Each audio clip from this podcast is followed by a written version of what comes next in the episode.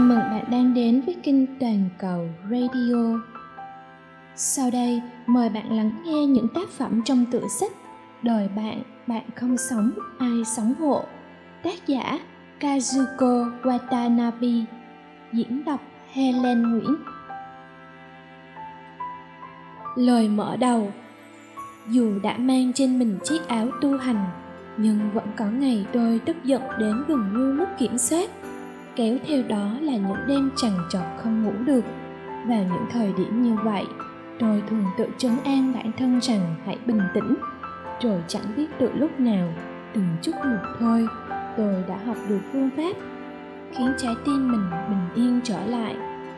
Khi đang trong độ tuổi 35 thật ngoài sức tưởng tượng, tôi chuyển công tác đến Okayama và những năm sau đó được bổ nhiệm chức vị hiệu trưởng của trường đại học nữ sinh Notre Dame Soisin và trong lúc trái tim tôi tràn ngập mâu thuẫn, tôi đã gặp được vị mục sư chào cho mình một bài thơ tiếng Anh thế này. Bloom where God has planted you. Hãy nở hoa nơi Chúa đã gieo bạn xuống. Lời thơ mà tôi từng đọc, Nở hoa không có nghĩa là chỉ khi nào bạn đi vào đường cùng Hay buộc phải từ bỏ thì mới nở được hoa bạn chỉ khai hoa khi bạn tiếp tục cười, sống và khiến cho những người xung quanh mình hạnh phúc. Nhưng muốn bảo tôi, nơi tạo hóa an bài cho bạn chính là nơi hiện giờ bạn đang sống. Nếu bạn cảm thấy mình dường như luôn một mình và cô đơn với hiện tại, xin hãy chứng an trái tim đang dậy sống và an tâm rằng luôn có cuộc đời ở bên bảo hộ và trông chừng bạn. Đương nhiên, cũng có những ngày chẳng gì có thể khai hoa khi đó hãy âm thầm vươn tỏa những cái rễ của mình sâu hơn nữa vào trong lòng đất tôi rất mong rằng cuốn sách này dù ít dù nhiều có thể mang lại chút giá trị đến với trái tim của độc giả. Chương 1 tự thuật. Một con người dù trong hoàn cảnh nào cũng có thể tìm được hạnh phúc. Vào giữa những năm 30 tuổi, tôi tham gia giáo hội Thiên Chúa Giáo sau đó đến Mỹ theo lệnh của tu viện để tu dưỡng thêm. Sau khi hoàn thành việc rèn luyện, tôi lại một lần nữa nhận lệnh lấy một học vị rồi quay trở lại Nhật Bản vào năm 35 tuổi. Tiếp theo tôi được phái đến trường nữ sinh Notre Dame ở Okazama. Những năm sau đó, hiệu trưởng đời thứ hai của trường qua đời đột ngột. Tôi được bổ nhiệm làm hiệu trưởng đời thứ ba Năm đó tôi mới 36 tuổi. Đối với một kẻ lớn lên ở Tokyo như tôi, Okayama là vùng đất hoàn toàn xa lạ. Hơn nữa, chức vị hiệu trưởng đời thứ nhất và thứ hai của ngôi trường đại học này đều được đảm nhiệm bởi các vị mang quốc tịch Mỹ đã hơn 70 tuổi đời. Không nói đến các sinh viên đã tốt nghiệp của trường, tôi rơi vào sự ngạc nhiên và bối rối đến tột cùng khi những người phụ trách đưa tôi lên giữ chức như một điều rất tự nhiên. Mặc dù tôi sống còn chưa được quá nửa số tuổi của họ, một vùng đất xa lạ, một trách nhiệm ngoài ý muốn, liên tiếp xảy ra những việc mà tôi chưa từng có kinh nghiệm đối phó. Điều này khác một trời một vực so với những gì tôi từng mường tượng về cuộc sống tu sĩ. Không biết trong khoảng thời gian đó từ lúc nào tôi đã coi tu viện như là gia đình trên danh nghĩa của mình? Việc chào hỏi đã trở nên khó khăn lắm rồi, chứ nói gì đến thăm hỏi và thấu hiểu. Tôi mất lòng tin và rồi một vị mục sư đã trao tôi một bài tiếng anh ngắn trong lúc tôi có suy nghĩ muốn rời khỏi tu viện. Dòng đầu của bài thơ ấy là những vần thơ, hãy nở hoa, nơi tạo hóa đặc bạn khi tôi bị đặt vào vùng đất Okayama để sinh sống, bị đặt vào vị trí hiệu trưởng đầy áp lực và sóng gió. Khi tôi lao tâm khổ tứ vùng vẫy, liệu tạo hóa có đang theo dõi tôi chăng? Và tôi đã thay đổi. Đúng thế, dụ lấy sự phẫn nộ và bất bình với nơi bị an bài ngoài ý muốn, tâm trạng vui sướng hay bất hạnh vì những tác động của kẻ khác. Nói cho cùng, những điều trên đã biến tôi trở thành nô lệ cho môi trường xung quanh mình. Chính vì được sinh ra là con người, nên dù có bị đặt vào hoàn cảnh nào, ta cũng có thể làm chủ môi trường đó và nở hoa rực rỡ. Tôi đã quyết tâm như vậy. Bởi lẽ, chỉ dựa vào cách đó mới có thể giúp tôi thay đổi.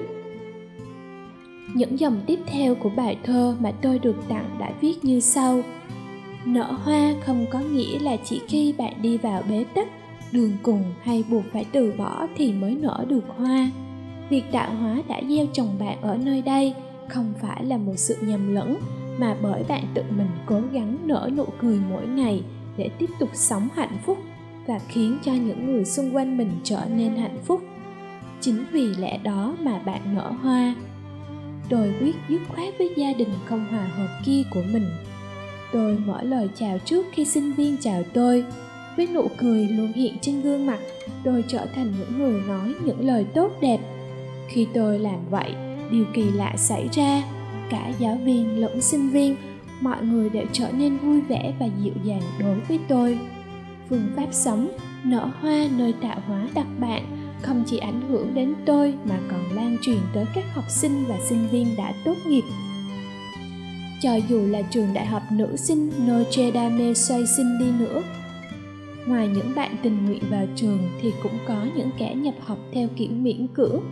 Tôi thường nói với những bạn đó, cách sử dụng thời gian như các bạn hiện giờ chỉ là dùng sinh mệnh của mình sống qua ngày. Hãy nở hoa nơi các bạn được tạo hóa an bài. Những lời này có lẽ xuất phát từ những kinh nghiệm mà bản thân tôi từng trải qua. Trái tim của những sinh viên ấy dường như cũng bị những câu nói này lay động và chạm tới dù là kết hôn, đi làm hay nuôi dưỡng một đứa trẻ, những suy nghĩ tiêu cực đổ tội như tại sao những chuyện như vậy cứ xảy đến? sẽ có lúc liên tục nảy ra trong đầu bạn.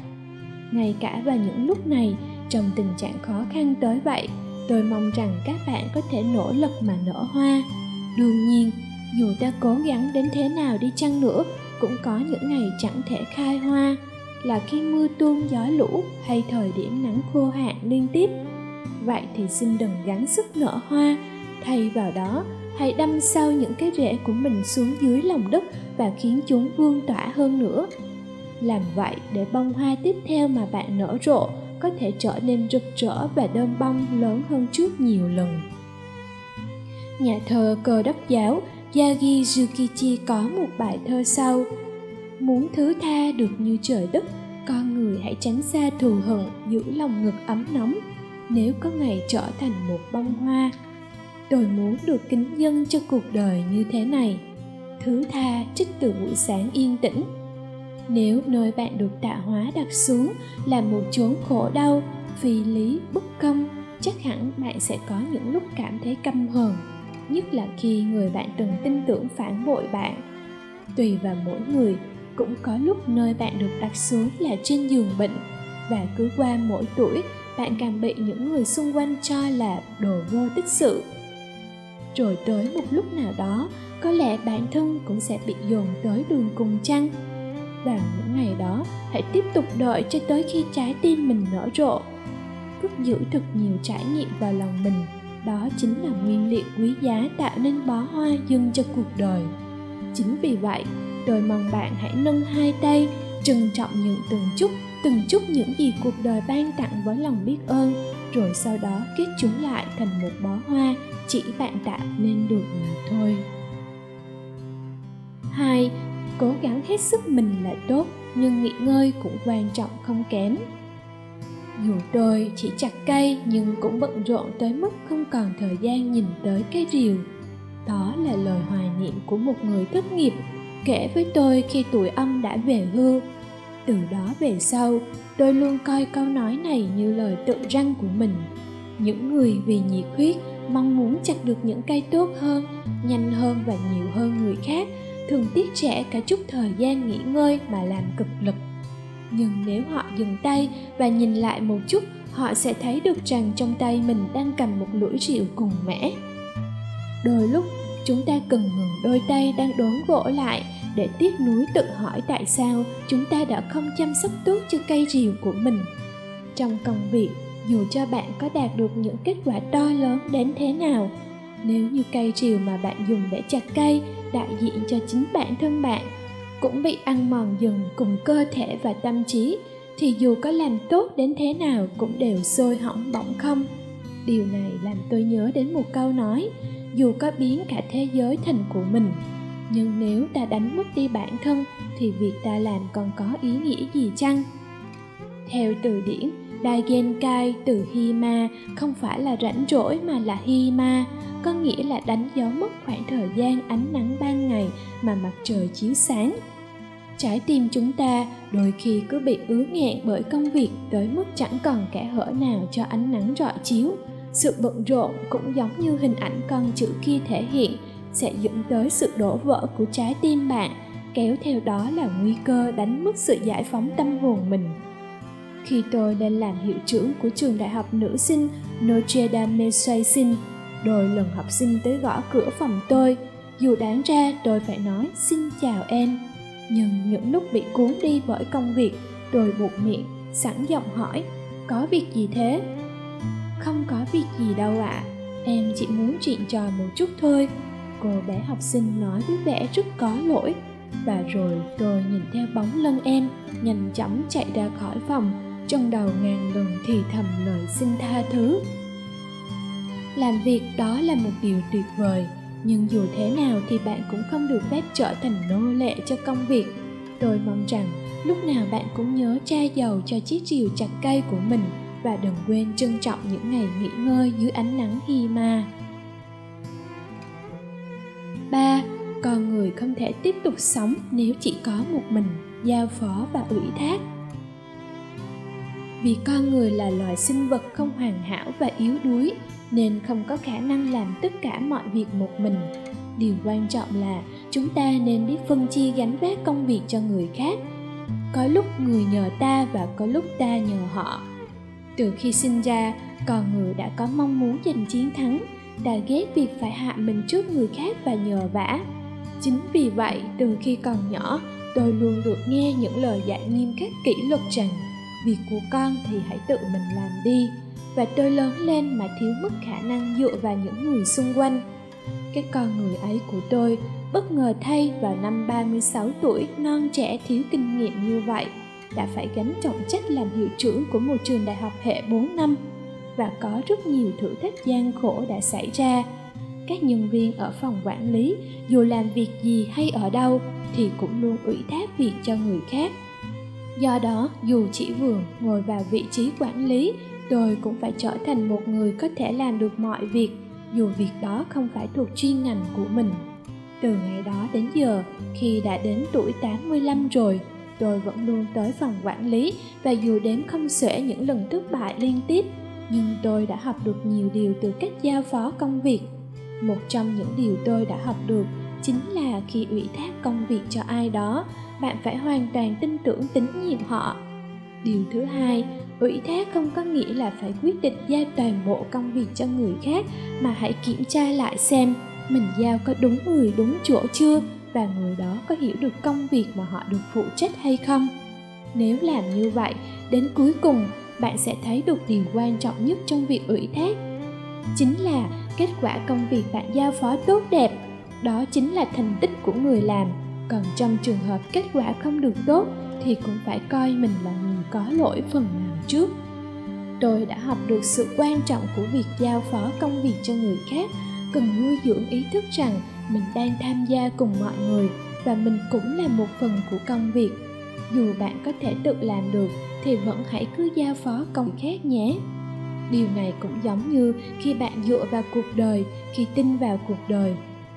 Khi bạn cố hết sức làm hết những gì mình có thể, tôi mong rằng bạn có thể khiêm tốn chấp nhận kết quả trong lòng mình.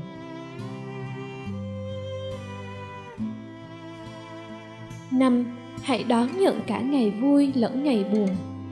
Có người từng nói, đời người là một trường học, trong đó bất hạnh là một người thầy giỏi hơn hạnh phúc. Tôi tin chắc hẳn ai cũng đã từng trải qua những kinh nghiệm để có thể hiểu điều mà câu nói này muốn nhắc đến. Nói tóm lại, nếu bạn muốn bản thân phát triển, trưởng thành hơn hiện tại, thì dù chỉ một chút thôi, thay vì sống một cuộc đời thuận buồm xuôi gió hãy để nó là một cuộc đời sống lên thét xuống gình nếm trải mùi vị chán nản của sự thất bại bởi một cuộc đời càng nhiều khó khăn khi quyết định đứng dậy đương đầu với nó bạn sẽ càng có nhiều khả năng phát triển mới ngày nào bạn trở thành một cô sinh viên đại học tưởng như mới chỉ nháy mắt thôi mà gần 50 năm đã trôi qua rồi. Trong khoảng thời gian ấy, không biết bao nhiêu lần tôi đã trải qua niềm bi thương khi nhìn thấy học sinh hay những sinh viên đã tốt nghiệp của mình tự sát. Những lúc đó tôi thường vừa nghĩ đến nỗi đau của những con người ấy, cầu nguyện cho họ một cuộc sống hạnh phúc trên thiên đường, vừa kể câu chuyện cho các sinh viên khóa tiếp nghe.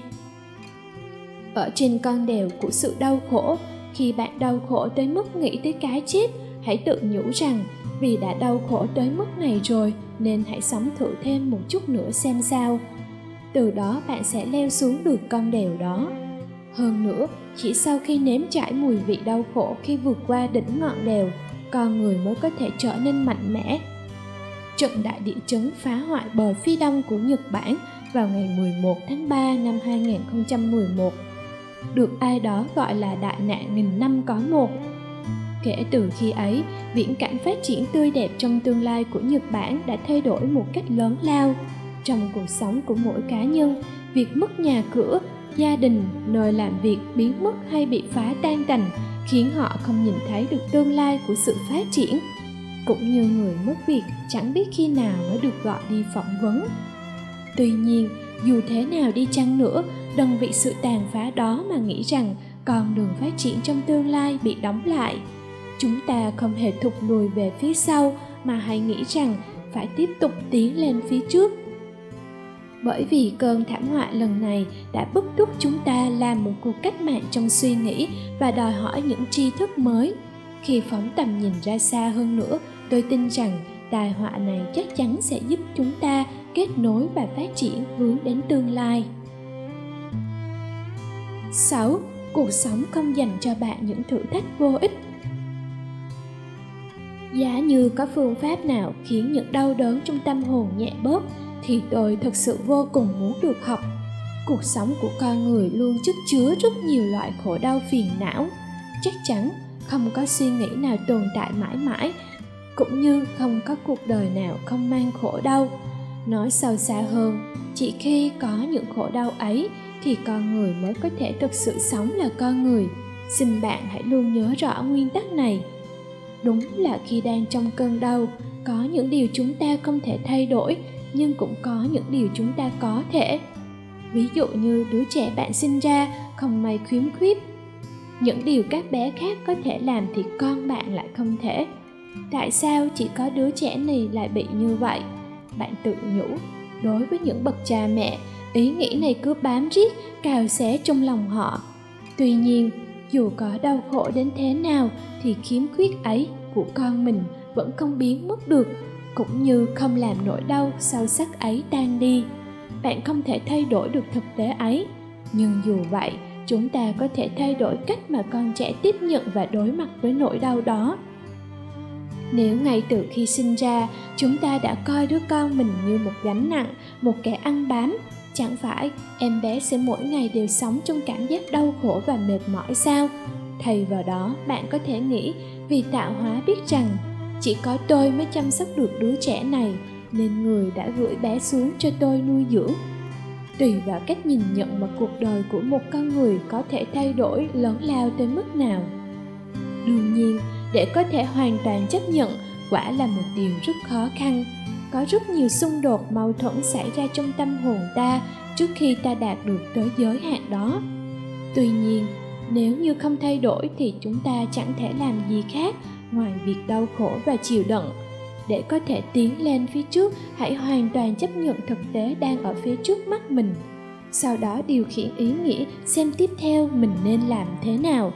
Hãy vừa ôm những đau khổ vừa tiến bước, chỉ có bằng cách ấy bạn mới có thể sống trong cuộc đời với tư cách là một con người.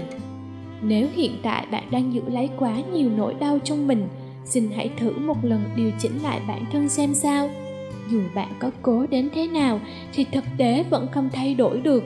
Nếu bạn đâm đầu vào việc cố thay đổi những điều không thể, có khả năng trái tim bạn sẽ nứt vỡ. Hãy thử thay đổi trái tim đang đối diện với nỗi đau ấy. Nếu như bạn làm vậy, dù cho nỗi đau ấy có biến mất hay không, chắc chắn dũng khí sống sẽ đâm chồi nảy lọc trong lòng bạn. 7. tự thân vận động trước khi phàn nàn ánh sáng đối với loài người mà nói là thứ vô cùng quan trọng. Có thể nói, chính nhờ nó mà chúng ta có thể sống cuộc sống hiện tại của mình. Chúng ta hiện giờ đang sống với sự ngộ nhận rằng có ánh sáng là việc đương nhiên, kiểu nuôi dưỡng trong lòng kính như vậy khiến ta dù chỉ mới chạm vào một chút, bóng tối thôi cũng thấy bất bình. Và thời đại còn chưa phát minh ra đèn điện con người chẳng còn cách nào ngoài việc dựa vào chút ánh sáng từ đom đóm hoặc từ tuyết ngoài cửa sổ để đọc sách hay học hành. Mới chạm một chút bóng tối thôi đã bất bình. Chúng ta thấy thật bất công khi ngoài ta ra những người khác vẫn luôn được ánh nắng chiếu rọi. Việc dương lên câu khẩu hiệu.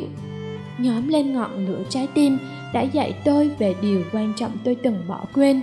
Thay vì than thở vì bóng tối, hãy tự nhiên lên ánh sáng và tiến bước có một chân lý đơn giản, đó là đừng bao giờ phó mặc hạnh phúc của mình cho kẻ khác, mà hãy tự mình hành động một cách tích cực. Rồi lần đầu tiên trong đời, bạn sẽ nắm giữ được hạnh phúc trong lòng bàn tay mình. Một trong những điều mà thế giới này, một thế giới hiện đại chỉ theo đuổi sự tiện lợi đơn giản khi làm việc và ghét sự phiền phức. Đã quên lãng đó là tính tích cực khi bạn tự mình làm việc gì đó và thắp sáng thế giới ngay cả thánh francis của thành icc trong lời khấn nguyện hòa bình đã cầu khẩn, chúa ơi, hãy dẫn lối cho con, cứu con, hãy đem tới ánh sáng có thể xua đi bóng tối nơi trái tim con. Ánh sáng mà chúng ta có thể tự tạo ra, đó là nụ cười trên gương mặt, đó chính là sức mạnh có thể đem lại hòa bình tới cho thế giới.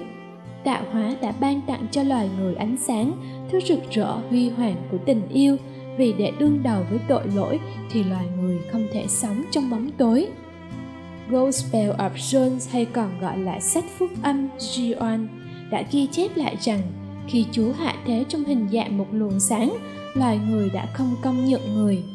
Tôi chỉ mong có thể được chia cho một chút lửa từ ánh sáng của tạo hóa và soi rọi từng ngóc ngách nơi tôi được an bài. 8. Cuộc sống thanh sạch dễ chịu là Tôi hỏi người, mong muốn của người là gì? Ta mong sự khiêm tốn, còn gì nữa chăng? Sự tốt bụng tử tế, hơn nữa vô danh thưa ngài con đã hiểu lời thơ ngắn ngủi ấy được người thầy của tôi mục sư ko uno susumu viết tại tamashima tỉnh okayama với tư cách là hiệu trưởng nhà trẻ để tạo ra môi trường cho những đứa trẻ non nớt bé bỏng được vui chơi một cách vô tư mà vẫn dạy chúng được quy tắc tốt thầy đã quyết định cho nhà trẻ Aisen và nhà trẻ Koummo cứ mỗi chủ nhật lại đến thăm và đi lễ nhà thờ, cầu nguyện cho những bệnh nhân bị phong dù địa điểm có hơi xa.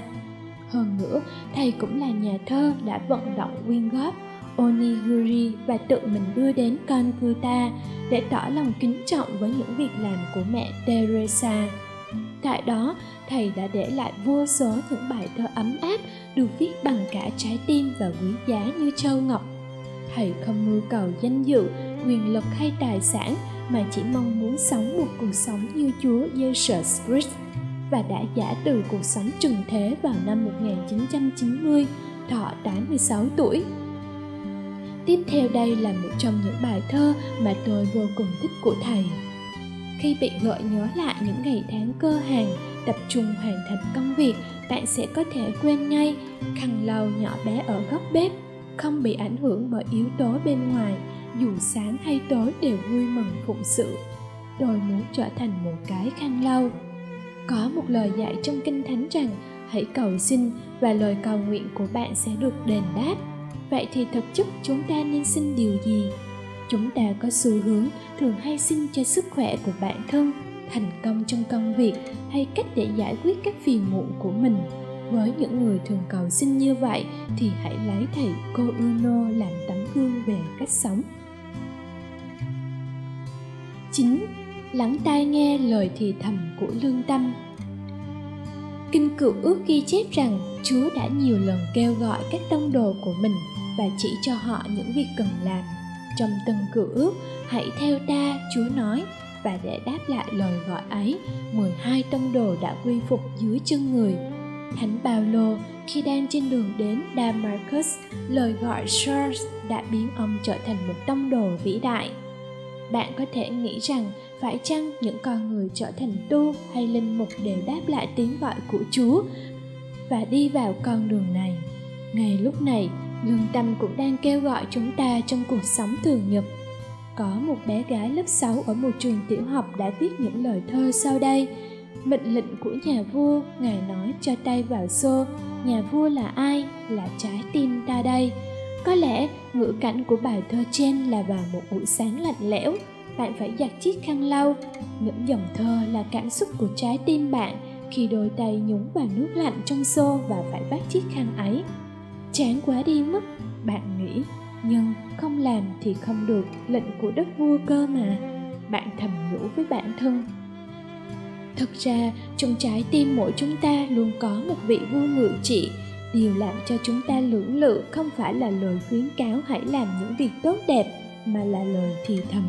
Không thể làm những việc tệ hại và những việc làm cản trở, kìm hãm mình. Bạn quyết sẽ nhường ghế cho người già trên tàu điện hay không? Quyết sẽ nói dối hay không? Quyết lau chùi bằng chiếc khăn đã được vắt sạch nước. Hay cứ để nguyên nước như vậy? Lời gọi của lương tâm sẽ thì thầm với con người đang do dự trong chúng ta điều gì là nên làm? Hãy lắng tai nghe mệnh lệnh của nhà vua ấy tuân theo nó và để ngài ngự trị. 10. Đừng bao giờ đánh mất nụ cười, nụ cười trong tim. Mặt cười dạ khóc câu nói này có nhiều cách hiểu tuy nhiên nó vẫn nói đến việc bạn nên giữ được nụ cười trong tim mình dù ở hoàn cảnh nào đi nữa Yagi Yukichi là nhà thơ tuy còn trẻ nhưng yếu mệnh Ông được người đời gọi là nhà thơ tín ngưỡng. Ông để lại cho hậu thế bài thơ sau đây. Dù vừa cùng sánh vai nhau, tôi đẹp đẽ ơi, khóc to lên, khóc to lên, tôi đẹp đẽ ơi. Có lẽ câu thơ như lời hát tôi đẹp đẽ trong bài thơ này chính là lời nói của con người luôn nở nụ cười trong trái tim bạn Đối với người mới ngoài 30 tuổi đã phải gánh trọng trách làm hiệu trưởng một trường đại học hệ 4 năm như tôi, tôi luôn nghĩ việc mình được nhận lời chào hỏi từ các giảng viên và sinh viên là điều đương nhiên. Và với một số kẻ không làm điều ấy, tôi cảm nhận được một sự phẫn nộ vô cùng trong bản chất con người ngạo mạn của mình còn người ấy của tôi đã thay đổi từ ngày tình cờ gặp được bài thơ nụ cười. Nội dung bài thơ nói về cảm xúc của bản thân khó chịu dường nào. Khi chúng ta không nhận được nụ cười như ta kỳ vọng từ người khác, thay vào đó, hãy trao cho họ nụ cười của bạn. Thực ra, cái mà người bạn kỳ vọng nhận được nụ cười ấy mới chính là người cần có nụ cười của bạn. Lúc đầu, tôi đã nghĩ chuyện này thật chẳng hợp lý chút nào, nhưng sau đó tôi nhanh chóng nhận ra rằng đây chính là bài học về tình yêu thương mà bài thơ muốn truyền đạt. Hãy trao cho người khác niềm hạnh phúc mà bạn mong cầu có được rồi thực hiện điều ấy. Hơn nữa, cũng đã có rất nhiều người khiến tôi không thể cười nổi khi nói chuyện với họ. Đối với những người như thế, tôi nghĩ rằng sự giận dữ bằng con người tốt đẹp trong mình, nụ cười của mình bây giờ sẽ được cuộc đời rộng lòng đón nhận. Cứ nghĩ như vậy và tâm can tôi có thể nhoẻn một nụ cười khì. Việc bạn có thể thay con người giận dữ bằng con người tốt đẹp trong mình chính là việc có thể suy nghĩ trân trọng mỗi ngày. Hãy nghĩ rằng nụ cười của ta sẽ được cuộc đời rộng lòng đón nhận, sẽ có những khi mọi chuyện xảy ra không theo ý bạn. Thay vì nổi giận, hãy trở thành người thay đổi góc nhìn hạn hẹp của chính bản thân mình bạn đang nghe trên kênh Toàn cầu Radio. Chúc các bạn nghe sách thật vui vẻ.